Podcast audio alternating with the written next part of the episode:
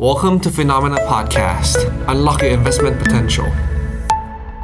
สวัสดีค่ะต้อนรับทุกคนเข้าสู่ Market Talk นะคะ วันพุธนี้อยู่กับกระแตวรวรรณตินาลาค่ะ เราจะพาคุณผู้ชมนะคะ มาคุยกันเกี่ยวกับภาพของภาวะตลาดที่เกิดขึ้น เพื่อจะได้เป็นข้อมูลให้กับทุกคนนะคะนำไปใช้กับการลงทุนกันได้ต่อนั่นเองค่ะสำหรับในวันนี้นะคะ เราจะพามาเจาะลึกกับฝั่งของตลาด หุ้นไทยกันบ้าง เพราะว่าหลาย ๆ ครั้งที่มีการคุยกันเกี่ยวกับตลาดหุ้นไทยเนี่ยก็จะมีทั้งฝั่งที่รู้สึกว่าอนาคตของตลาดหุ้นไทยดูไม่ค่อยสดใสเท่าไหร่เลย และแบบนี้จะยังลงทุนในตลาดหุ้นไทยอยู่ได้ไหม หรืออีกฝั่งหนึ่งค่ะ ที่เริ่มเห็นถึงโอกาสใหม่ ๆทางฝั่งของตลาดหุ้นไทยเหมือนกัน แล้วก็มองว่าการที่เราได้เห็นตลาดหุ้นไทยปรับตัวลงมาเนี่ยเป็นโอกาสทางการลงทุน PE ก็ต่ำนะ แล้วก็ sector ต่างๆเนี่ยปีนี้ไม่แน่ใจเหมือนกันว่าตีมเกี่ยวกับเรื่องของหุ้นที่มาตาม c y c l ลเนี่ยจะมาหรือเปล่า ซึ่งหุ้นไทยเราส่วนใหญ่ก็เป็นในแนวนั้นเหมือนกัน นี่ถือจังหวะหรือเปล่าเดี๋ยวไงมาร่วมพูดคุยกันนะคะ กับทางคุณสาวหรือคุณสวภพยนต์ศรีค่ะ AFPT Senior Wealth Manager จากทาง Tisco ค่ะ สวัสดีค่ะ สวัสดีคุณผู้ชม สวัสดีคุณแต่ครับ ดีใจจังเลยนะคะ ที่วันนี้ได้มีโอกาสคุยกันกับทางฝั่งของฟันเมนเจอร์บ้างเฮ้ ต้องเล่าให้คุณสาวฟังอย่างนี้กันค่ะว่าก่อนหน้านี้ในรายการค่ะ เรามีการคุยกันเกี่ยวกับเรื่องของโอกาสในตลาดหุ้นไทย อาจจะเป็นมุมมองจากทั้งฝั่งของนักลงทุน แล้วก็คนที่เป็นนักกลยุทธ์นักลงทุนเอ่อคนที่ดูแลทางฝั่งของภาพรวมกันมานี่แหละค่ะแต่วันนี้ นี่คือคนที่จะมาตอบได้เห็นภาพจริง ๆ เพราะว่าอย่างตัวกองทุน Tisco HD ขีด A หรือว่าตัว High Dividend เนี่ย ถือว่าเป็นอีกหนึ่งกองที่มี performance ดีมากในช่วงที่ผ่านมาด้วย งั้นขออนุญาตถามเป็นเคล็ดลับให้กับท่านผู้ชมก่อนแล้วกันนะคะว่า ในช่วงปี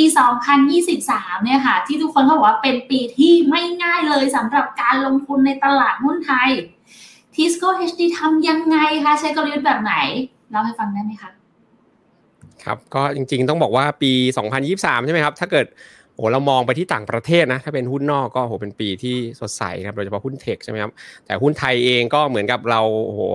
ผ่านสงครามมานะครับ ปัจจัยภายนอกที่เขาลบกัน เราก็รบด้วยนะครับ ปัจจัยบวกเขาบวกกันเราไม่ค่อยบวกเท่าไหร่ แล้วก็ปัจจัยภายในของเราเองมันจะเป็นเรื่องของการเมืองเองก็ดีนะครับ เรื่องของ บริษัทจดทะเบียนที่มีข่าวมีปัญหาบ้างนะครับปัจจัยเยอะแยะไปหมดเลยนะครับ ก็ทำให้ตลาดหุ้นไทยอย่างที่เราทราบกันปี 2023 เนี่ยเป็นหนึ่งในตลาดหุ้นที่ผลตอบแทนแย่ที่สุดในโลกนะครับแย่สุดในโลกเลยก็ว่าได้ ทีนี้ถ้ามาเจาะกันที่กองทุนของทิสโก้นะครับทิสโก้ HD เนี่ยก็แน่นอนชื่อบอกอยู่แล้วนะครับ ลงทุนในหุ้น HD คือ High Dividend ลงทุนหุ้นปันผลสูงนะครับ ซึ่งหุ้นปันผลจริง ๆ มันก็อาจจะ อยู่ในดัชนี SETHD ซึ่งมีประมาณ 30 ตัวอ่าแต่ทีเนี้ยความสำคัญของการบริหารก็คือทางบลจ.ทิสโก้เองเราเน้นการบริหารแบบ active อยู่แล้วนะครับเราจะเลือก 30 ตัวเนี้ยเลือกตัวไหนมาและใส่น้ำหนัก ตัวไหนเท่าไหร่นะครับ อันนี้คือ key สำคัญที่ทำให้ผลตอบแทนกองทุนในช่วงที่ผ่านมาทำได้อย่างดี แน่นอนมันเลือกจาก 30 ตัวนะครับ เราไม่ได้เลือกแบบ passive ก็คือเราไม่ได้ใส่ไปตามนั้นเลย 30 ตัว แล้วก็ไม่ได้ weight น้ำหนักไปตามดัชนีนะครับ SETHD เราเลือกตามอะไรเราก็ที่ผ่านมาแน่นอนดูเรื่องของการจ่ายเงินปันผลนะครับ กระแสเงินสดผลการดำเนินงานนะครับ market cap ต่างๆ ก็ใส่ criteria เข้าไป แต่ปีที่ผ่านมาแน่นอนเป็นปีที่ตลาดหุ้นผันผวน เราก็ใช้การเรียกว่า ลดความเสี่ยงลงนะถามว่าลดความเสี่ยงลงลดความผันผวนได้ยังไง ก็ใช้หลักที่เขาเรียกว่าบาเบลอืมบาเบลคุณแต่รู้จักไหมครับรู้จักค่ะยกยกนะยกมันต้องเท่ากันนะฝั่งซ้ายฝั่งขวาต้องเท่ากันนะครับก็มีการแบ่งน้ำหนักนะไปลงทุนในหุ้นที่เป็นเอ่อ defensive ด้วยนะครับ ซึ่งหุ้นกลุ่มพวกนี้กลุ่ม defensive เนี่ยมักจะสร้างผลตอบแทนได้ดีโดยเฉพาะในปีที่แล้ว ปัจจัยกดดันหนึ่งอย่างสำคัญเลยก็คือในช่วงที่ดอกเบี้ยสูงแบบนี้นะครับก ลุ่ม defensive พวกนี้นะครับมักจะสร้างผลตอบแทนได้ดี นอกจากนั้นนะครับการเลือกเซกเตอร์นะครับเซกเตอร์ selection แล้วก็การเลือกหุ้นรายตัว ซึ่งบางบางตัวเนี่ยโหถ้าไปดูงบเนี่ยยังดีอยู่เลยนะครับ แต่ว่ามันโดนเทกระจาดพร้อมกับตลาดหุ้นไทยตัวอื่นหรือว่าดาวดีเลท PE ลงมาก็ดีเนี่ยนะครับก็เราเลือกได้ค่อนข้างถูกตัว บางตัวก็ลบน้อยกว่าตลาด บางตัวก็สร้างผลตอบแทนได้ดีกว่าตลาด อันนี้คือ เคล็ดลับนะครับการแอคทีฟการเลือกที่ถูกต้องทำให้ปี 2023 ที่ผ่านมาก็ถือว่าเป็นอีกหนึ่งปีที่ Tisco SD ขีด A เนี่ยสร้างผลตอบแทนได้อย่างโดดเด่นครับคุณแต่และคุณผู้ชมแสดงว่าเคล็ดลับสำคัญเลยสำหรับปีที่แล้วคือคำว่า selective ถูกต้องไหมคะคุณสาวอ่าใช่ครับ select แบบไหนถึงรอดได้ล่ะคะ มีดูว่าอยู่30ต้องเลือกมาให้ถูกตัวนะ มันน่าจะต้องมีเคล็ดลับอะไรหน่อยไหมคะ หรือว่าเราใช้หลักสถิติอะไรจากในอดีตมาช่วยด้วยไหมคะ ก็อย่างที่บอกครับอย่างแรกก็คือการที่เราจะใส่น้ำหนักตัวไหนมากเป็นพิเศษ หรือว่าเลือกหุ้นตัวนั้นเข้ามาอยู่ในพอร์ตเนี่ยแน่นอนมันอยู่วนอยู่ใน 30 ตัวเนี่ยครับตัวไหนที่เราจะใส่เยอะหน่อยหรือตัวไหนที่เราจะหยิบยกขึ้นมาเนี่ยแน่นอนเราต้องดูละบริษัทปัจจัยพื้นฐานยังแข็งแกร่งนะผลการดำเนินงานเนี่ยยังดีอยู่นะครับที่ราคาหุ้นที่ปรับลดลงมาเนี่ยไม่ได้ปรับลดจากปัจจัยพื้นฐานจริงๆนะครับแล้วก็อย่างที่บอกสำคัญเลยเนี่ยเราไม่จำเป็นจะต้องโหคาดหวังว่า มันจะต้อง outperform เยอะๆนะครับเราก็เทไปที่หุ้น growth ที่อยู่ในดัชนี SETHD เป็นหลักเลย เราก็มีการ balance เอา defensive เข้ามา balance ด้วยนะทำให้พอร์ตมันเกิดความสมดุลมากขึ้นในปีที่แล้ว ในช่วงที่ตลาดผันผวนเนี่ยมันก็เห็นชัดเจนว่ากลยุทธ์นี้ประสบความสำเร็จนะเขาบอกคนที่จะคบกันนี่ต้องดูกันตอนลำบากใช่ไหมคุณแต่ปี2023นี่เราลำบากกันมาละนะครับเรียกว่าผ่านกันมาได้ดีคนสำหรับกองนี้ครับโอเคค่ะอันแล้วแบบนี้แสดงว่าเคล็ดลับของปี 2023 ค่ะ จะเอามาใช้กับปี 2024 ได้ไหมคะอ่าจริง ๆ ถ้าเกิดดูภาพของปี 2024 แน่นอน ถ้าดูเอาตลาดโดยรวมก่อนนะครับ ตลาดหุ้นไทยอย่างที่เล่าไปแล้วมันโอ้โหแย่มากใช่ไหมครับ มันเป็นหนึ่งในผลตอบแทนแย่สุดในโลก แต่ถ้าดูภาพรวมเองอะปีเนี้ยเราก็มองว่าหุ้นไทยอย่างน้อยน่าจะดีขึ้นนะครับ จากสถิตินะอะเราไปดูสถิติกันดีกว่า คุณแต่ว่า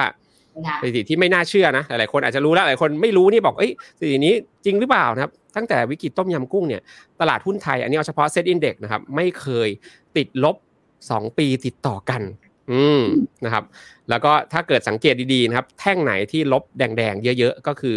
ปีไหนที่ติดลบเยอะในปีถัดมาเนี่ย ผลตอบแทนมักจะปรับตัวเพิ่มขึ้นได้ดีด้วย อ่าอันนี้คือสถิติที่เกิดขึ้นในอดีตดังนั้นถ้าเอาสถิติอย่างเดียวแน่นอน ภาพการลงทุนในปีนี้ของตลาดหุ้นไทยเนี่ยก็มีโอกาสที่จะดีขึ้นกว่าปีที่แล้วอย่างน้อยแหละนะครับแล้วก็ตัดภาพกลับมาที่กองทุนทิสโก้ HD ขีด A เอง ปีนี้แน่นอนก็อาจจะปีที่แล้วเนี่ยเราเราถ่วงน้ำหนักใช่ไหมครับ อาจจะ balance growth กับ defensive ปีนี้ถ้าเกิดเราเริ่มมั่นใจว่า ทุกอย่างนะครับเริ่มดีขึ้นเรื่องของดอกเบี้ยสหรัฐเองก็ดีเรื่องของปัจจัยภายในประเทศเองก็ดีเริ่มดีขึ้น เราก็อาจจะเรียกว่าแตะเกียร์เดินหน้าเข้าไปอีกหน่อยนะครับอาจจะเวทไปทางโกรดเยอะขึ้นอาจจะบูขึ้นอีกหน่อยแต่แน่นอนไม่ได้ไม่ได้เปลี่ยนกลยุทธ์จากปีที่แล้วเยอะนะครับแต่ว่าด้วยภาพรวม environment ของตลาดเองเนี่ยผมมันผมเชื่อว่าน่าจะมีโอกาสที่ดีขึ้นโดยภาพรวมตลาดหุ้นไทยรวมถึงกองทุนทิสโก้ไอดีก็น่าจะเป็นอีกหนึ่งปีนะครับที่สร้างผลตอบแทนได้ได้ดีพอสมควรครับ งั้นคุณสาวคิดยังไงคะกับคำที่เขาบอกว่าตลาดหุ้นไทยเนี่ยจะดีได้ต้องมีโฟล์จากต่างชาติเข้ามา เราต้องเป็นสปอตไลท์ก่อนถึงจะกลับมาได้ เพราะถึงแม้ว่าตลาดหุ้นบ้านเรา performance ของทั้งฝั่งของบริษัทบจต่างๆอะไรเงี้ยค่ะ ก็ดูจะทำตัวดีขึ้นมาได้นะ รายได้เขาผลประกอบการอะไรต่างๆ ก็ดูดีขึ้นมาได้เหมือนกัน ถึงแม้ว่าจะไม่ได้ดีเท่ากับคนอื่นก็ตามเนี่ยค่ะ มีความคิดเห็นยังไงกับคำว่าต่างชาติสนใจตลาดหุ้นไทยถึงจะมาบ้างคะ อ่าก็แน่นอนเราไปดูหน้านี้กันก็คือยอดซื้อขายของนักทุนแยกตามประเภทนะครับคุณแต่คุณผู้ชม ใน 1 ปีย้อนหลังที่ผ่านมานะหุ้นไทยลงเนี่ยใครขายเยอะสุดก็แน่นอนเส้นสีเขียวอ่อนนะครับก็คือนักทุนต่างชาตินะ อันนี้ผมเพิ่งทำข้อมูล เมื่อตอนบ่ายนี่เองแล้วว่าสไลด์นี่สดๆร้อนๆเลยก็คือข้อมูลล่าสุดเลยนะครับอาจจะไม่ได้นับรวมข้อมูลเมื่อเย็นด้วยนะครับอย่าเอาไปแตะนะหน้าจออาจจะไม่ได้นะครับ ต่างชาติเนี่ยขายไป 2 7 0 0 0 ล้าน นะครับ อันนี้คือช่วงหนึ่งปีที่ผ่านมาดังนั้นแน่นอนนักทุนต่างชาติเทขายหุ้นไทยเยอะขนาดนี้ ส่งผลกระทบต่อผลตอบแทนของหุ้นไทยแน่นอนนะครับ แต่อ่าแต่อ่าหน้าต่อไปคุณแต่คุณผู้ชมมาดูหน้านี้กัน ผมเรียกว่าฉายภาพให้เล็กลงเมื่อสักครู่หนึ่งหนึ่งปีเนี่ยมันยาวนะครับ ก็แน่นอนหนึ่งปีที่ผ่านมาโดนเทขายมาโดยตลอด ถ้าดูหนึ่งเดือนย้อนหลังล่ะอ่าเริ่มมีแรงซื้อกลับเข้ามานะครับ เน็ตบายนะเป็นซื้อสุทธิแล้วนักทุนต่างชาติ 1,461 ล้าน ดังนั้นหมายความว่านักทุนต่างชาติเทหุ้นไทยกระทบหุ้นไทยจริงไหมคำตอบคือจริง แต่นักทุนต่างชาติ เริ่มกลับมามองหุ้นไทยไหมก็ดูจากตัวเลขนี้ก็น่าจะพอเห็นภาพว่านักทุนต่างชาติ เริ่มกลับมาสนใจหุ้นไทยบ้างแล้วนะคุณแต่คุณผู้ชมในช่วงหลังเขาสนใจเพราะอะไรคะคุณสาวอ่าแน่นอนอยู่ดีเขาคง ไม่มาซื้อหุ้นไทยใช่ไหมครับถ้ามันไม่มีอะไรที่มันดีขึ้นอะอย่างแรกนะที่อยากให้คุณผู้ชมแล้วก็คุณแต่ดูก็คือบางทีเราอาจจะไม่ได้ดีมากนะ แต่ว่าเขาไม่รู้จะไปไหนนะครับภาพนี้ก็ต้องดูแล้วก็อ่าก็เป็นแง่บวกแล้วกันครับ ก็คือนักทุนต่างชาตินะอันนี้คือผลสำรวจจากบลูมเบิร์กนะซึ่งเพิ่งเขาทำเมื่อสัปดาห์สุดท้ายของปีนี้เองนะครับจำนวน 417 คนนะครับก็ปรากฏว่าเขาถามว่าถ้าเกิด ไม่ซื้อหุ้นอินเดียเนี่ยนะ reallocation ไปไหนดีก็คือว่ายง่ายคือออกจากจีนนะครับไปไหนดี อันดับหนึ่งแน่นอนเขาก็มองที่อินเดียนะก็เป็นภาพที่ผลตอบแทนอินเดียบวกขึ้นมาได้ดีในปีที่แล้วเช่นเดียวกัน และอันดับ 2 ครับคุณผู้ชมคุณแต่ก็คือ Southeast Asia ก็คือเอเชียตะวันออกเฉียงใต้บ้านเราเนี่ยแหละนะผลสำรวจบอกว่าอยู่ที่ 34%แน่นอนดังนั้นเขาหนีจากจีนจะไปไหนล่ะ แน่นอนส่วนใหญ่คงไปอินเดียแหละแต่ว่าบางส่วนก็คงจะมาที่ Southeast Asia ของเราด้วย แล้วบางทีต่างชาติครับคุณแต่ต้องยอมรับว่าบางทีเขาซื้อเนี่ยเขาซื้อแบบเหมารวมหมายความว่าเขาซื้อ emerging emerging ไม่เอาไม่เอาจีน หรือ emerging ที่เป็นอาเซียน emerging ที่เป็นกลุ่มทิป กลุ่มทิปก็คือไทยแลนด์ อินโด แล้วก็ฟิลิปปินส์ นะครับเขาก็หว่านมาซื้อแบบนี้นั้นเราเองข้อหนึ่งอาจจะไม่ได้ดีเท่าไหร่ด้วย แต่ว่าถ้าเทียบกับชาติอื่นๆที่เขาหนีมา นักทุนต่างชาติอาจจะมามองเรา อันนี้คือเหตุผลแรกนะครับ ส่วนเหตุผลที่ 2 คุณแต่แน่นอนเขาจะซื้อหุ้นหรือไม่ซื้อหุ้นเนี่ยหรือแม้กระทั่งเราเองเนี่ยครับก็ต้องดูในเรื่องของกำไรของบริษัทจดทะเบียนเป็นหลักนะครับว่าจะกลับมาเติบโตหรือเปล่าที่ผ่านมาเราจะเห็นตั้งแต่ 2015 นะคุณแต่ก็โตบ้างหดตัวบ้างนะครับปี 2023 นี่ก็ เป็นอีกปีหนึ่งที่อาจจะไม่ใช่ปีที่ผลการดำเนินงานของบริษัทจดทะเบียนเนี่ยดีเท่าไหร่นะครับแต่ว่าถ้าเกิดมองข้ามไปนะครับเอาทั้งปีของปีนี้ 2024 นะครับที่นักวิเคราะห์คาด อันนี้เป็นข้อมูลที่ทำโดยบริษัทหลักทรัพย์ทิสโก้นะครับก็คาดว่ากำไรต่อหุ้นนะครับ EPS นะครับ earning per share ของบริษัทจดทะเบียนที่อยู่ใน SET Index เนี่ยน่าจะฟื้นขึ้นได้นะจาก 83.2 ในปีที่แล้วเนี่ยฟื้นขึ้นมาเป็น 96.7 อืม คิดเป็นอัตราการเติบโตที่ 16%ดังนั้นงบ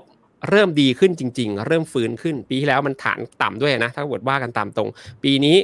ผลการดำเนินงานฟื้นขึ้นกำไรฟื้นขึ้น ก็เลยทำให้ต่างชาติหรือแม้กระทั่งนักทุนที่เป็นสถาบันหรือนักทุนรายย่อยแบบเราเองเนี่ยก็ดูหุ้นไทยน่าสนใจขึ้นนะ ถ้ากำไรโตขึ้นขนาดนี้นะครับข้อที่3นะครับไปดูเรื่องของภาพใหญ่แน่นอนต่างชาติจะลงทุนหรือเปล่าเนื่องนอกจากหุ้นแล้วก็ต้องดูภาพเศรษฐกิจ นะครับปีที่แล้วเนี่ยอะเราอาจจะมองว่าเศรษฐกิจทั้งปีอาจจะไม่ได้โตจากปี 2022 เท่าไหร่นะอยู่ที่ 2.6%แต่ว่าในปีนี้ 2024 นะครับอันนี้เป็นหน่วยงานวิเคราะห์เศรษฐกิจของทางทิสโก้กรุ๊ปเลยนะครับเขาก็ประเมินว่าปีนี้เนี่ยมีโอกาสที่เศรษฐกิจไทยจะโตได้ถึง 3.5%นะครับก็ถือว่าโตได้ดีขึ้น ถามว่าโตจากอะไรหลาย ๆ อย่างเทียบจากปีแล้วมันน่าจะดีขึ้นหมดนะคุณแต่คุณผู้ชมน่าจะเห็นภาพตรงกันก็คือ 1 ก็คือเรื่องของ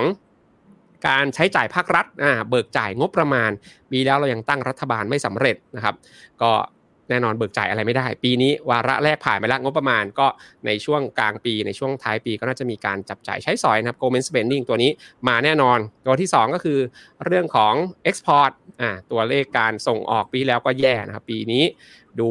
ภาพประเทศอื่นๆนะทั่วโลกเนี่ยทั้งอเมริกาเองก็ไม่ได้แย่อย่างที่เราคิดนะไม่ได้ hard recession อะไรละ ยุโรปก็ยังพอไปได้นะคู่ค้าสำคัญสำคัญของเรา หรือว่าจีนเองก็น่าจะผ่านจุดต่ำสุดไปแล้ว เช่นเดียวกันก็น่าทำให้ตัวเลขการ export เราฟื้นขึ้นมาได้นะครับรวมถึงเรื่องของนักท่องเที่ยวอะปีที่แล้วอาจจะมาเยอะนะแต่ไม่ได้เยอะเท่าที่เราคาดหวังกันนะครับปีนี้ล่าสุดก็ฟรีวีซ่าจีนไปแล้วก็คือเราไปเที่ยวเขานะครับ ไปได้เลยไม่ต้องขอวีซ่าเขามาเที่ยวเราก็ได้ เรา ถามว่าเราจะไปไหมประเทศที่ไม่ต้องขอวีซ่าเราดูเราดูพวกเราเองก็ได้คุณแต่เราไปไหมญี่ปุ่นเกาหลีนะอ่าไม่ต้องขอวีซ่าใช่ไหมครับ หรือประเทศแปลกๆ ที่ไปได้ตุรกีอะจอร์เจียพวกนี้ไม่ต้องขอวีซ่าคนไทยก็มักจะไป ผมว่าคนจีนก็คล้าย ๆ กันแหละนะครับก็มีโอกาสที่นักท่องเที่ยวจีน หรือแม้กระทั่งนักท่องเที่ยวชาติอื่นๆที่เราเนี่ยปีวีซ่าชั่วคราวบ้างถาวรบ้างจะกลับมาเที่ยวไทยนั้นเศรษฐกิจไทย 3.5เนี่ยก็อาจจะไม่ใช่ตัวเลขที่ไกลจนเกินไปนัก น่าจะเป็นไปได้เศรษฐกิจไทยเราดีขึ้นตลาดหุ้นไทยก็น่าจะดีขึ้นด้วย ส่วนตัวเลขอื่นๆ พวกเงินเฟ้อเราก็ยังคอนโทรลอยู่นะประมาณ 2%ล่าสุดมีประเด็นดราม่ากันด้วยไม่พูดแล้วกันนะบอกว่าเงินเฟ้อไม่มาวันนี้ท่านนายกไปคุยกับผู้ว่าแบงค์ชาติเรียบร้อยแล้วนะไม่มีอะไรไม่มีดราม่านะไม่แทรกแซงอะเราข้ามไปแล้วกัน แล้วก็แน่นอนโยงมาที่ policy rate เรื่องของอัตราดอกเบี้ยเนี่ยก็ 2.5 นี่น่าจะพีคไปละน่าจะเป็นจุด อืมคงหรือลดไม่ได้คัด ไม่คัดตามนายกบอกแล้วกันนะ ถ้าคัดเดี๋ยวเดี๋ยวเหมือนกับว่าท่านนายกบอกให้ลดนะ ก็อเมริกาไม่ได้ขึ้นแล้วนะปีนี้อเมริกาคงหรืออาจจะลดเราก็ไม่มีความจำเป็นที่ต้องขึ้นต่อละก็สองจุดห้าอาจจะคงไว้นั้น ถ้าดูภาพของเศรษฐกิจเรื่องของ GDP เองเรื่องของอัตราเงินเฟ้อเอง หรือว่าเรื่องของอัตราดอกเบี้ยนโยบายดูเป็นภาพบวกกับหุ้นไทย อย่างน้อยอาจจะไม่ได้บวกมากนะอย่าง GDP ไปเทียบกับที่อื่นเขาจะดีกว่าเรา แต่ว่าถ้าเทียบกับปีที่แล้ว ภาพปีนี้น่าจะเป็นปีที่ดีขึ้นนะครับ อันนี้คือเหตุผลที่3นะครับ เหตุผลที่4อะทำไมเขาต้องมาซื้อหุ้นไทยด้วย แน่นอนก็ดูเรื่องของความถูกความแพงนะครับ เราดู forward PE นะ 12 เดือนข้างหน้า แน่นอนหุ้นไทยเทียบกับในอดีตนะครับ เส้นตรงกลางคือเส้นค่าเฉลี่ยนะครับ เส้นบนๆหน่อยคุณผู้ชมดูง่ายๆ ก็คือมันแพงนะครับถ้าเกิดต่ำกว่าเส้นค่าเฉลี่ยก็ถือว่าถูกกว่าค่าเฉลี่ยในอดีตนะครับ ก็ตอนนี้ณปัจจุบันก็อยู่ที่ประมาณสัก 16 เท่านะก็ถือว่า ไม่ได้แพงนะแต่อาจจะไม่บอกว่าถูกไหมเนี่ยถูกกับเทียบกับตัวเองในอดีตแต่เทียบกับภูมิภาคอื่นๆเราอาจจะไม่ได้ไม่ได้ถูกขนาดนั้นนะครับ แต่ว่าก็เทียบกับตัวเองในอดีตถือว่าตอนนี้ไม่ใช่จุดที่มันขึ้นไปแพงมากนะเราราคามันลงพอสมควรแล้วเออร์เน็งก็เรียกว่าอย่างที่เห็นนะ มีการจะบอกว่าอัปเกรดเต็มที่ก็ไม่ใช่นะ เป็นการเรียกว่าเริ่มหยุดที่จะดาวเกรดแล้วดีกว่านะครับเริ่มทรงๆแล้วเริ่มมีผงกหัวขึ้นบ้างนะครับ ก็เป็นภาพที่สะท้อนมาที่ PE ว่าอยู่ในระดับที่ น่าสนใจนะถ้าที่นักทุนต่างชาติมองก็น่าจะเป็นจุดที่เข้าลงทุนได้นั้นก็เริ่มมีโฟต่างชาติเข้ามาแต่สี่เหตุผลด้วยกันอืมว่าทำไมต่างชาติถึงต้องสนใจหุ้นไทย ดูแล้วเรายังสนใจเองใช่ไหมคุณแต่ฟังแล้วนี่เคลิ้มค่ะเมื่อกี้ยอมรับเพราะว่าทั้งดูในแง่ของพื้นฐานเขาบริษัทจดทะเบียนเองก็น่าจะมี ไม่ว่าจะเป็นด้วยเหตุผลว่าฐานต่ำหรือว่าการปรับเปลี่ยนของอุตสาหกรรมแต่ละ sector เขาจะออกมาดีมีการใช้งบประมาณดี แล้วมาเห็นผลในปีนี้อะไรก็ว่ากันไปค่ะ แต่โดยรวมก็คือพื้นฐานเศรษฐกิจก็ดูดีขึ้น ทางฝั่งของตัว G ปีที่แล้วกับตัว A ตัว E ที่มันดูเป็นเครื่องยนต์ที่มันจะไม่ค่อยออกแรงเท่าไหร่ ปีนี้ก็น่าจะกลับมาเหมือนกัน การท่องเที่ยวก็น่าจะได้มาด้วย เรื่องของ policy rate ของเราก็โอเค ก็ดู data dependent คล้ายๆกับทาง เฟดไปก่อนแล้วกัน แล้วเดี๋ยวค่อยว่ากันใหม่ว่า BOT จะยังไง มันกลายเป็นว่าตอนนี้ตลาดหุ้นไทยดูเหมือนจะมีความน่าสนใจมากขึ้น เรามีความเสี่ยงอะไรที่ต้องประเมินกับของฝั่งตลาดหุ้นไทยไว้หน่อยไหมคะคุณสาวอ่าความเสี่ยงก็ผมขออนุญาตพูดรวมเลยแล้วกันนะคุณแต่ทั้งการลงทุนในหุ้นไทย แล้วก็ในเรื่องของตัวหุ้นปันผลด้วยนะวันนี้เราพูดถึงกองทิสโก้ HD นะหลายคนอาจจะบอกว่าเอ๊ะปีแล้ว หุ้นปันผลดูดีกว่าหุ้น SET Index นะโดยรวมเนี่ยปีนี้จะเป็นยังไงความเสี่ยงที่เราต้องดูคืออะไรบ้างนะอย่างแรกต้องบอกว่าแน่นอนหุ้นปันผลหรือว่า SET HD ก็ดีหรือว่ากองทุนทิสโก้ HD เองก็ตามเนี่ยแน่นอนมันลงทุนในหุ้นไทยอยู่แล้วนะครับถ้าเกิดหุ้นไทยมีความเสี่ยงเข้ามากระทบโดยภาพรวมนะครับมันจะเป็นเรื่องของน้อยที่เข้ามานะผมยกตัวอย่างอะวันนี้มีข่าวเรื่องของ ผิดนัดชำระนี่หุ้นกู้อะไรเองก็ตามข่าวจากอิมแพกอะไรที่มันกระทบทั้งตลาดนะหรือว่าข่าวจากข้างนอกเองนะความเสี่ยงทางด้านการเมืองความขัดแย้งระหว่างประเทศนะวันที่ 13มีจะเลือกตั้งไต้หวันกันอีกละนะครับ ช่วงปลายปลายปีก็เลือกตั้งอเมริกานะครับหรือว่าเรื่องของการปรับเปลี่ยนดอกเบี้ย ถ้าเฟดตอนนี้ตลาดผมมองไปลดดอกเบี้ย 6 ครั้งละนะเฟดบอกอาจจะลดแค่ 2-3 ครั้งเนี่ยพวกนี้นะครับปัจจัยภายในภายนอกเองกระทบ ตลาดหุ้นไทยโดยรวม แล้วก็จะส่งผลมาที่หุ้นกลุ่มปันผลด้วยเช่นเดียวกันนั้น ความเสี่ยงพวกนี้หนีไม่พ้นแน่นอนนะครับนอกจากนั้นอย่างที่ 2 ที่อาจจะต้องผู้ชมต้องเข้าใจในการลงทุนในเซ็ต HD นะที่เราลงการเลือกมาอยู่ในกอง Tisco HD ขีด A เนี่ยหุ้นปันผลนะครับดัชนีเซ็ต HD Index เนี่ยมีหุ้นอยู่ 30 ตัวนะคุณแต่ข้อหนึ่งคือถือว่าไม่เยอะนะ เทียบกับเซ็ต50นะครับมี 50 ตัวนะครับ ก็กระจุก ตัวอยู่ 30 ตัวแล้วก็เป็น sector เนี่ยอันดับ 1 อันดับ2เนี่ยกินสัดส่วนค่อนข้างเยอะด้วยนะประมาณสัก 45%นะกลุ่มพลังงานกลุ่มสื่อสารนะก็กินสัดส่วนค่อนข้างเยอะนั้น ลงทิสโก้ HD เนี่ยก็ต้องทำใจว่ามันก็จะมี sector พวกนี้นะอยู่ในพอร์ตด้วยนะครับหนีไม่พ้นนะอันนี้คือ 2 อย่างแรกอย่างที่ 3 ก็บอกว่าเป็นความเสี่ยงด้วยละกันคุณแต่แล้วก็เป็นข้อดีด้วยนะ ก็คือคนที่ลงทุนในหุ้น ปันผลเนี่ยคุณแต่เราเรามองอะไรใช่ไหมส่วนใหญ่เราก็จะมองว่า ไปคุยกับนักทุนทั่วไปเลยคุณแต่ว่า บริษัทนี้น่าจะดีจ่ายปันผลสูงนะครับเราก็เข้าไปลงทุน แต่คุณแต่คุณผู้ชมต้องอย่าลืมว่าสิ่งที่เกิดขึ้นก็คือจ่ายเงินปันผลเนี่ยมันคือผลการดำเนินงานในอดีตเขาบริหารงานดี เขาได้กำไรเขาถึงเอา กำไรมาจ่ายปันผลให้เราไม่ใช่การคาดการไปถึงอนาคตดังนั้นความเสี่ยงที่นักทุนที่เป็นลงเป็นรายตัวนะคุณแต่ต้องระวังตรงนี้ด้วยไม่ใช่ว่าโอ้หุ้นตัวนี้ปันผลสูงมาเลยตลอดอนาคตก็จะดีนะครับ ก็อันนี้คือความเสี่ยงแต่ว่า ความเสี่ยงนี้ลดได้ด้วยอะไรก็โยงมาที่กองทุน Tisco SD ขีด A ของเราเนี่ยแหละนะครับ มีผู้จัดการทุนคอยเลือกให้โดยที่ไม่ได้ดูแค่อดีตอย่างเดียวแน่นอนอดีตก็ต้องดูด้วยว่า มีการจ่ายเงินปันผลสม่ำเสมอ และอนาคตก็น่าจะมีโอกาสที่จ่ายเงินปันผลแบบนี้ได้ด้วย หรือแม้กระทั่งมีดีเวเดนโกรดด้วย ก็คือจ่ายเงินปันผลเพิ่มสูงขึ้นนะเรื่องของผลการดำเนินงานเรื่องของการคุยกับ ผู้บริหารเองก็ดีไปวิสิตบริษัทอะไรเองก็ดีพวกนี้น่าจะช่วยได้นะครับในการลดความเสี่ยงของหุ้นปันผลที่เราอาจจะมองแต่ภาพในอดีตนะสำหรับนักลงทุนที่เลือกหุ้นรายตัวในกลุ่มปันผล ผมว่าตรงนี้ช่วยได้นะครับก็เป็นความเสี่ยงและเป็นโอกาสอยู่พร้อมกันในตัวนะครับเหมือนอย่างที่คุณสาวเล่าให้ฟังแต่ตอนต้นนะคะว่าเขามีการทำเหมือนเป็นบาเบลมีทั้งฝั่งของ growth แล้วก็ทางฝั่งของตัว defensive เนี่ยวิเคราะห์มาคู่กัน ดังนั้นไม่ได้หมายคือ บางทีถ้าเป็นสมัยที่แต่เข้าวงการใหม่ๆนะคุณสาวจำได้เลยว่าถ้าพูดถึงหุ้น dividend น่ะใจจะแอบคิดไปถึงหุ้นที่แบบ stable แล้วอะไม่รู้จะไปทำอะไรกับธุรกิจต่อแล้วจ่ายปันผลไปถ้างั้นน่ะก็ไม่ได้ต้องเอาเงินไปทำธุรกิจอะไรต่อ ซึ่งในปัจจุบันภาพของหุ้น dividend ในประเทศไทยเองหุ้นปันผลสูงในไทยเราเองเนี่ย ไม่ใช่เป็นภาพแบบนั้นแล้ว ถูกต้องไหมคะใช่ครับ เราคาดหวังการเติบโตงั้นขอดูหน่อยค่ะว่า performance ของกอง Tisco HD ขีด A พอเลือก selective มาแล้วเนี่ยค่ะ performance เป็นยังไงบ้างคะอ่าก็จริงๆ ถ้าเกิดไปดูเรื่องของ performance เนี่ยผมว่าสำคัญมากนะครับ แล้วก็ที่สำคัญไม่เฉพาะปีที่แล้วที่ค่อนข้างเอา perform นะครับ ก็อยากให้ดูผลตอบแทนระยะยาวเป็นหลักด้วย อย่างถ้าเกิดเราดูวันนี้ผมดึงมา 5 ปีนะเดี๋ยวไปว่ากันเรื่องของผลตอบแทนช่วงอื่นแต่ถ้าดู 5 ปีเนี่ยคุณแต่คุณผู้ชม เส้นสีน้ำเงินเข้มคือ Tisco HD ขีด A นะครับแล้วก็เส้น สีส้มคือเซต HD TRI ก็คือเซต HD ที่รวมเงินปันผลเข้าไปด้วยนะครับ แล้วก็เส้นสีเขียวคือเซต HD ธรรมดา ก็ถือว่า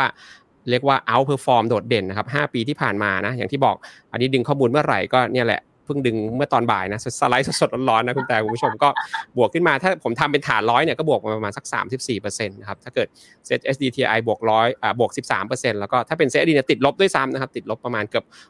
6%กว่า อันนี้คือผลตอบแทนที่เกิดขึ้นในช่วง 5 ปีที่ผ่านมานะครับแต่สิ่งที่อยากให้ดูครับคุณแต่คุณผู้ชมหน้านี้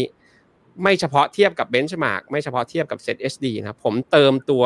SET Index แล้วก็ตัวเซตเอชเอ่อเซต TRI ซึ่งเป็นเซตรวมเงินปันผลเข้ามาด้วยนะครับหน้านี้บอกอะไรหลาย ๆ อย่าง แล้วก็บอกเหตุผลว่าทำไมถึงต้องลงทุนใน Tisco HD ขีด A นะครับอย่างแรกเลยแต่เซตแน่นอนอย่างที่บอกหุ้นไทยเนี่ยหปีไม่ไปไหนนะครับ มีแต่คนพูดแบบนี้นะ ลงทุนระยะยาวก็ไม่ใช่ว่าจะบวกเซตเอดีห้าปีที่ผ่านมาแน่นอนลบนะครับ เซต HD อันนี้คือ price change อย่างเดียวนะครับ ความเปลี่ยนแปลงของราคาอย่างเดียว ไม่ได้รวมเงินปันผลเข้าไปด้วยเนี่ย ก็ถือว่ากลุ่มปันผลทำได้ดีกว่าตลาดโดยรวม แต่ยังติดลบอยู่นะครับ แต่ยังติดลบอยู่นะ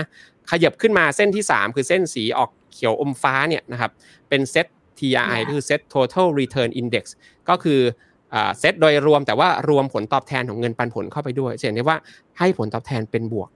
นะครับ แต่ก็ยังไม่ได้เยอะนะ แต่ถ้า เป็นเซต SDTI นั่นเป็นหุ้นกลุ่มปันผลสูง ซึ่งรวมเงินปันผลเข้าไปด้วยแล้วเนี่ยให้ผลตอบแทนที่ดีพอสมควรนะในช่วง 5 ปีที่ผ่านมาก็ยังเป็นบวกอยู่ ทีนี้ถามว่าหน้านี้บอกอะไรเรา แน่นอนคุณแต่ลงทุนหุ้น ถ้าเกิดจะหวัง price gain อย่างเดียว ก็อาจจะโหคาดหวังไม่ค่อยได้ ถ้าเกิดเราคาดหวังเงินปันผล แต่ถ้าเป็น TRI คุณแต่เขาคิดยังไงเขาคิดจากการที่ได้เงินปันผลมาแล้วเนี่ยมาแล้วเนี่ยเอาไป reinvest ก็คือไปลงทุนต่อนะครับเราซื้อมาปุ๊บเราไปซื้อต่อซื้อต่อ แต่ถามว่าเราทำอย่างนั้นเองได้ร้อยเปอร์เซ็นต์ไหมกระบวนการอาจจะยุ่งยากหรือเราอาจจะไม่ได้มองต้องมาดูว่าเงินเข้าหรือยังอ่าเงินเข้าวันไหนไปซื้อนะครับก็เลยดูไปที่ Tisco HD ขีด A นี่แหละ อย่างแรกเลยนะครับที่ผลตอบแทนย้อนหลังที่ผ่านมาโดดเด่น ดู outperform ทั้ง Set SD TI Set TI Set SD แล้วก็ Set Index เนี่ยเป็นผลมาจากการนี่แหละนะผู้จัดการทุน reinvest ได้เงินปันผลจาก หุ้นกลุ่มที่เป็นปันผลสูงที่อยู่ในกองเนี่ยก็ reinvest ไปด้วย แล้วก็นอกจากนั้นผลตอบแทนก็มาจากการเรียกว่า active อย่างที่ผมเล่าไปในช่วงต้นนะการ selective การ balance พอร์ต นะครับก็ช่วยทำให้ผลตอบแทนเนี่ยเติบโตได้อย่างโดดเด่นนะครับ อันนี้ถือว่าเป็นเรียกว่าหน้า key highlight เลยก็ได้ ซึ่งคุณผู้ชมบอกว่าหุ้นไทยไม่ไปไหนเนี่ยทำไมจะต้องโอ้โหมาแนะนำใช่ไหมครับเซ็ต SD หรือ Tisco SD ขีด A เราเนี่ยก็เนี่ยแหละคือเหตุผลที่เอาให้ดูนะครับ แล้วก็กองทุนเนี่ยตั้งมานานแล้วนะคุณแต่คุณผู้ชม 18 กรกฎาคม 2555 นะครับผลตอบแทนถ้า official ที่เขาประกาศหน้าเว็บนะ อันนี้ไม่ได้ดึงจากบูมเบิร์กเนี่ยจนถึงวันที่ 30 พฤศจิกายนนะครับ ก็ผลตอบแทนตั้งแต่จัดตั้งกองทุนเนี่ยก็เฉลี่ยประมาณสัก 5.87%ต่อปี ก็ถือว่าให้ผลตอบแทนเป็นที่น่าพอใจนะครับสำหรับกองทุนทิสโก้ HD ก็ น่าจะเป็นเรียกว่าผลการดำเนินงานที่โชว์ให้เห็นแหละว่าเรา active แล้วถูกต้องยังไง แล้วก็ข้อดีของการลงทุนในหุ้นปันผลสูงเนี่ยมันดียังไงนะครับ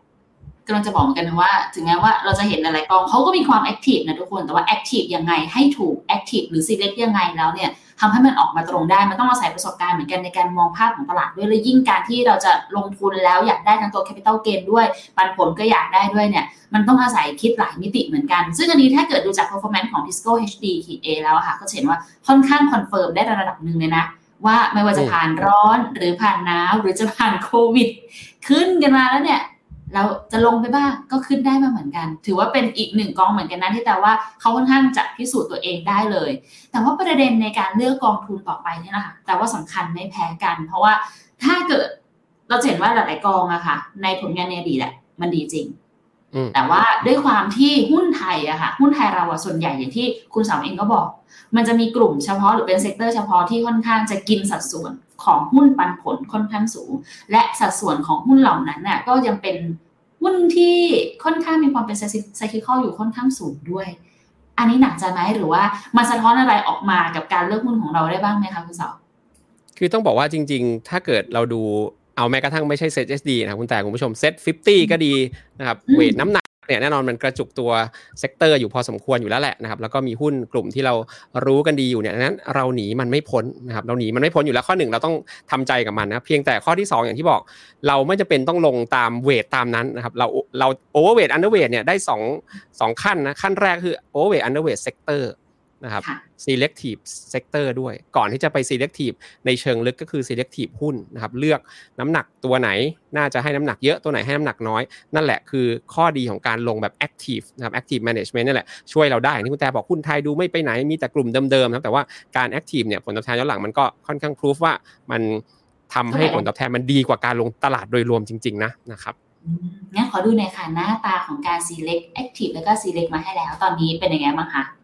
อ่าอันนี้ก็อยากให้คุณผู้ชมดูเพียงแค่เป็นการประกอบนะครับเพราะว่าเราบริหารแบบ active นะมีการเปลี่ยนแปลงตลอดเวลาแต่ข้อมูลนี้เปิดเผยนะครับนะวันที่ 31 ธันวาคมที่ผ่านมา top five ก็จะมีหุ้นที่เรารู้จักกันดีอยู่แล้วนะครับนอกจากรู้จักกันดีอยู่แล้วเนี่ยถ้าดูอัตราการจ่ายเงินปันผลแน่นอนสูงกว่าการจ่ายปันผลของตลาดโดยรวมด้วยนะครับแล้วก็ sector ก็มีการกระจายอยู่ใน5 sector นะครับก็เห็นได้ว่าไม่ได้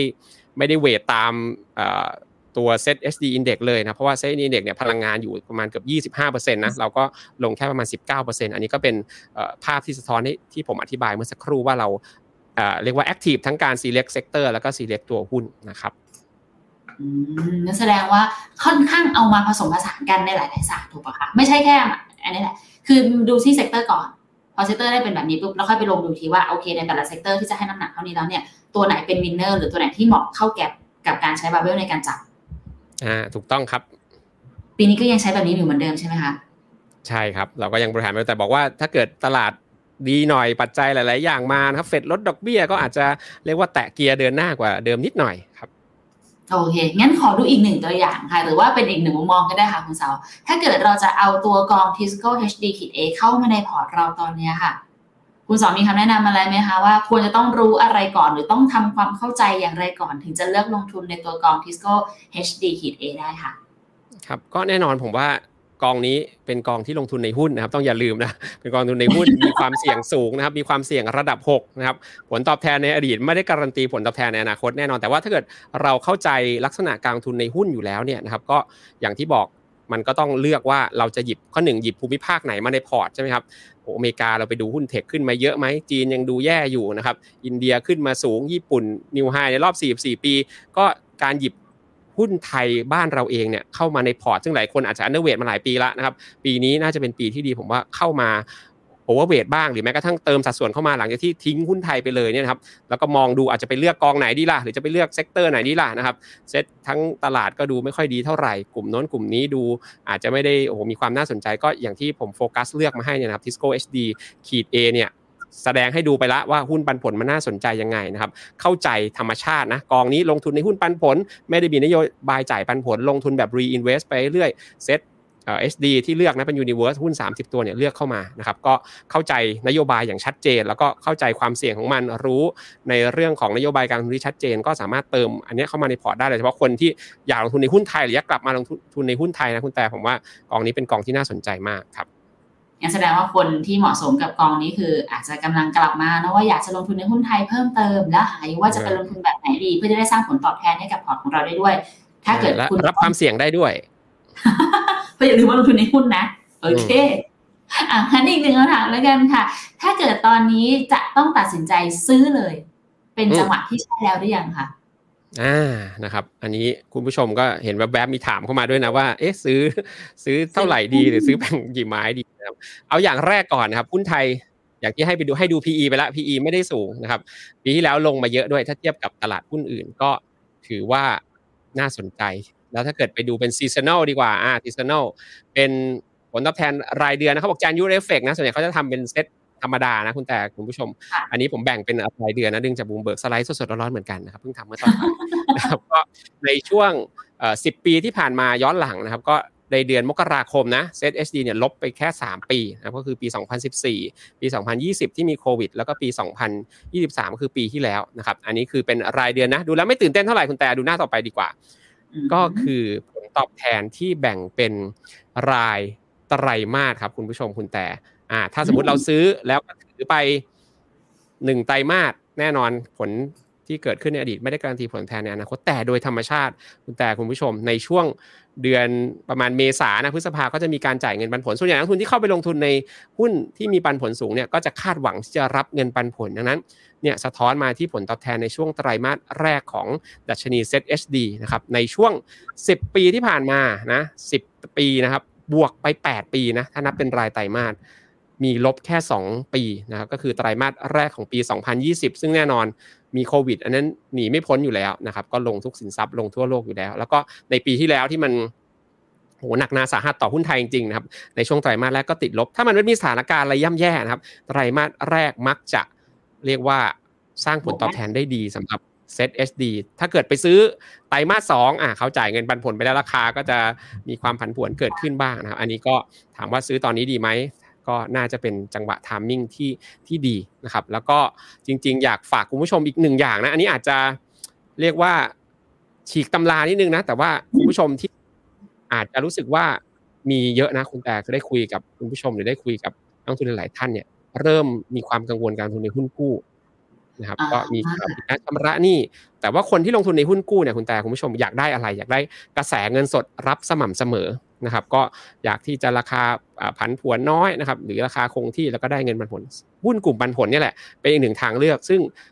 ความเห็นส่วนตัวผมเองเนี่ยผมคิดว่าอาจจะมีนักทุนกลุ่มนั้นเนี่ยเข้ามาลงทุนในหุ้นปันผลอีกก็จะเป็นอีกหนึ่งปัจจัย ที่ทำให้หุ้นปันผลเนี่ยมันปรับเพิ่มขึ้นได้อีกนะอันนี้เป็นปัจจัยที่อาจจะหลายคนไม่ได้มองเท่าไหร่นะผมว่าก็น่าจะมีแหละคนที่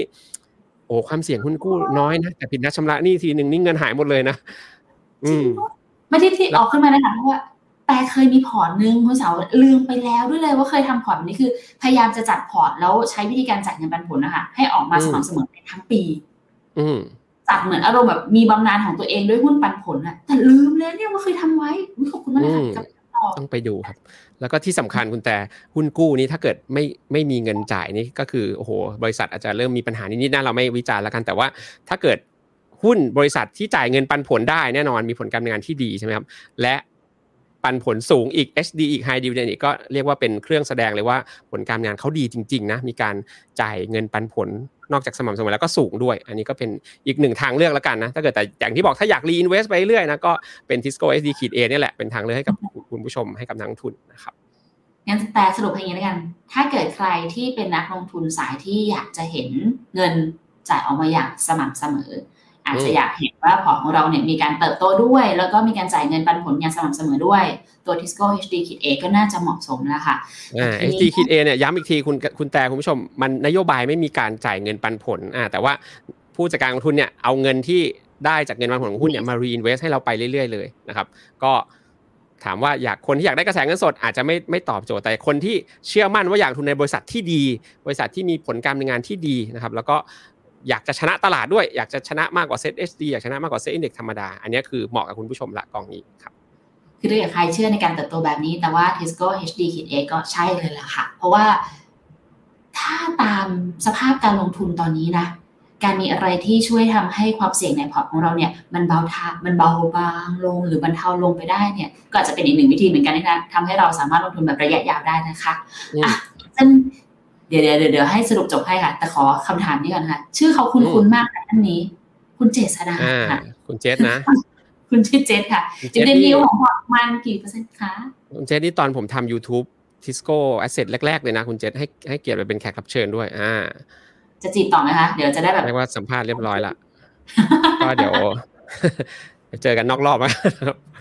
อ่าดีว i เดนยิวของพอร์ตประมาณกี่เปอร์เซ็นต์นะครับ ก็ตอนนี้อยู่ที่ประมาณ 4.56เปอร์เซ็นต์ อ่า4.56 เนี่ยคำถามก็คือบางคนบอกว่าเอ๊ะสูงหรือไม่สูงเราเทียบกับอะไรดีอะเทียบกับอ่าเรียกว่าดีว i เดนยิวของเซ็ตธรรมดาแล้วกันนะครับ เพิ่งดูเมื่อตอนบ่ายอีกแล้วนะก็คือทุกอย่างสดๆร้อนๆไปหมด มันเป็นข้อมูลล่าสุดดีคุณแต่ทุกวันนี้โลกเปลี่ยนเร็วนะเราเราไม่อยากดูข้อมูลย้อนหลังนะครับ ก็ SET Index เนี่ยโดยค่าเฉลี่ยนะ expected dividend growth ในช่วง 12 เดือนข้างหน้าเนี่ยน่าจะอยู่ที่แค่ 3.1%เรียกว่า SET Index ธรรมดาเนี่ยเฉลี่ยแล้วจ่ายเงินผล 3.1%เซต SD นะครับอ่าไม่ใช่ SET HD TISCO HD จ่ายในพอร์ตเนี่ยน่าจะประมาณ 4.56%ก็ถือว่าเป็นโอ้โหอัตราเงินปันผลที่สูง แล้วก็จริงๆอยากให้คำถามนี้อยากให้ย้อนกลับไปดูหน้าอ่าหน้าใช่นะเก้านะอะเดี๋ยวดูหน้านี้นะแต่ก็คือการจ่ายเงินปันผลสูงเนี่ย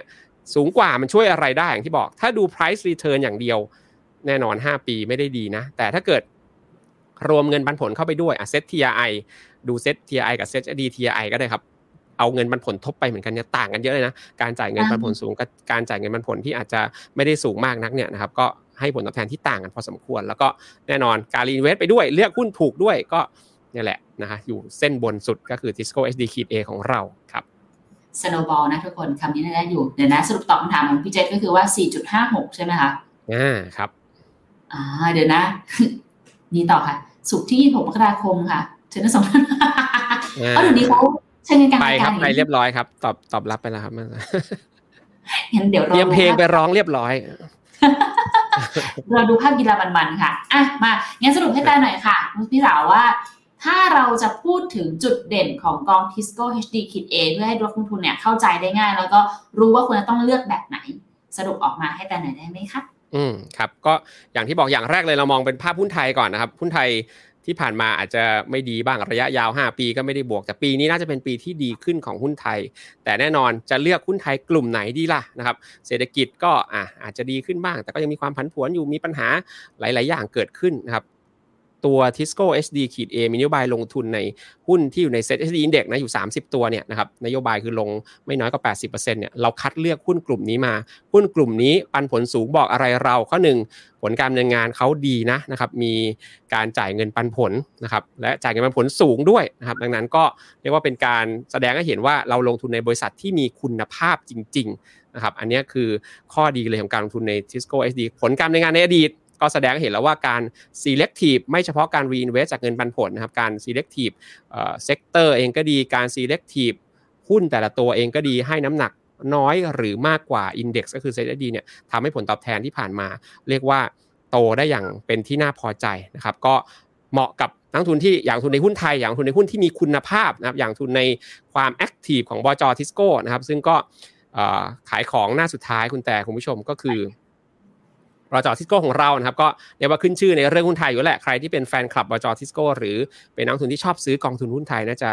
รู้จักบจเราเป็นอย่างดีนะครับก็เราเป็นแชมป์กองทุนหุ้นไทย 2 ปีซ้อนนะครับ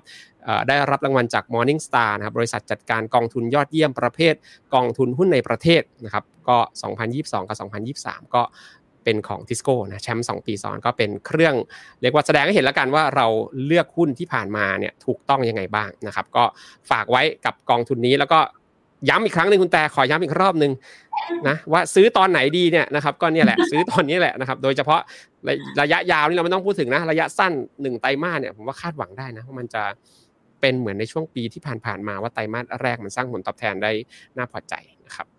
นอกเหนือไปจากมุมมองของทางทิสโก้แล้วนะคะ จริงๆ มุมมองทาง Finnomena เองตอนนี้ก็เรียกว่า call กองนี้อยู่ด้วยเหมือนกันนะ สามารถเข้าซื้อได้เลยปัจจัยต่างๆรองแล้วนะคะ แล้วก็เมื่อสักครู่นี้ที่ทางคุณสอบอกไปค่ะสองปีซ้อน และทุกคนอย่าลืมนะ เป็นสองปีที่เราเห็นกันเลยนะว่า ยากมาก หลังโควิดหนึ่งก็ดีเลยพอมาเจอ 2023 ได้คิดว่าจะต้องแบบ AR เกิด recession ไม่เกิด ลงทุนยากจริง ๆ เป็นปีที่แบบ โอ้โห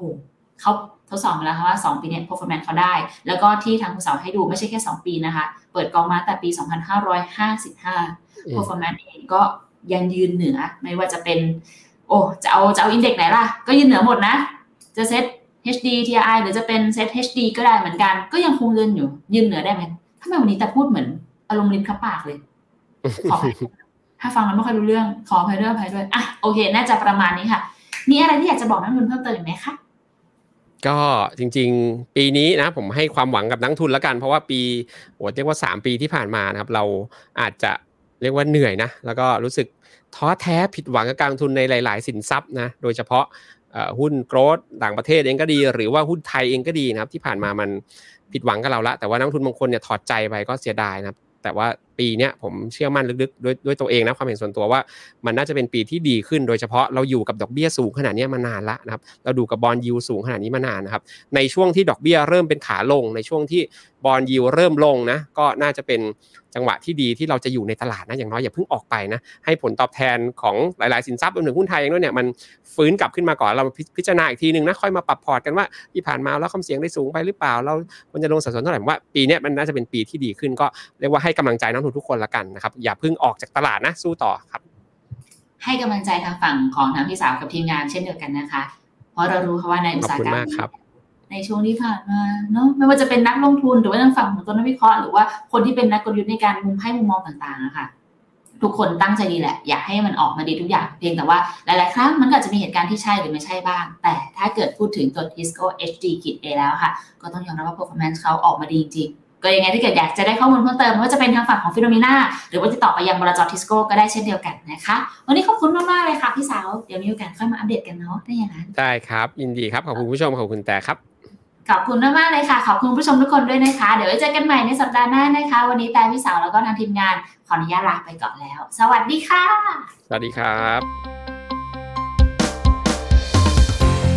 ในโลกของการลงทุนทุกคนเปรียบเสมือนนักเดินทาง คุณหลักเป็นนักเดินทางสายไหน มีเงินแต่ไม่มีเวลา เลยไม่รู้ว่าจะเริ่มต้นเส้นทางสายการลงทุนยังไง วันนี้มีคำตอบกับ p h e n o m e n a e x c l u s i v e บริการที่ปรึกษาการเงินส่วนตัว ที่พร้อมช่วยให้นักลงทุนทุกคนไปถึงเป้าหมายการลงทุน สนใจสมัครที่ f i n o m e p h e n o m e n a e x c l u s i v e หรือ line at p h e n o m e n a p o r t คำเตือนผู้ลงทุนควรทำความเข้าใจลักษณะสินค้าเงื่อนไขผลตอบแทน และความเสี่ยงก่อนตัดสินใจลงทุน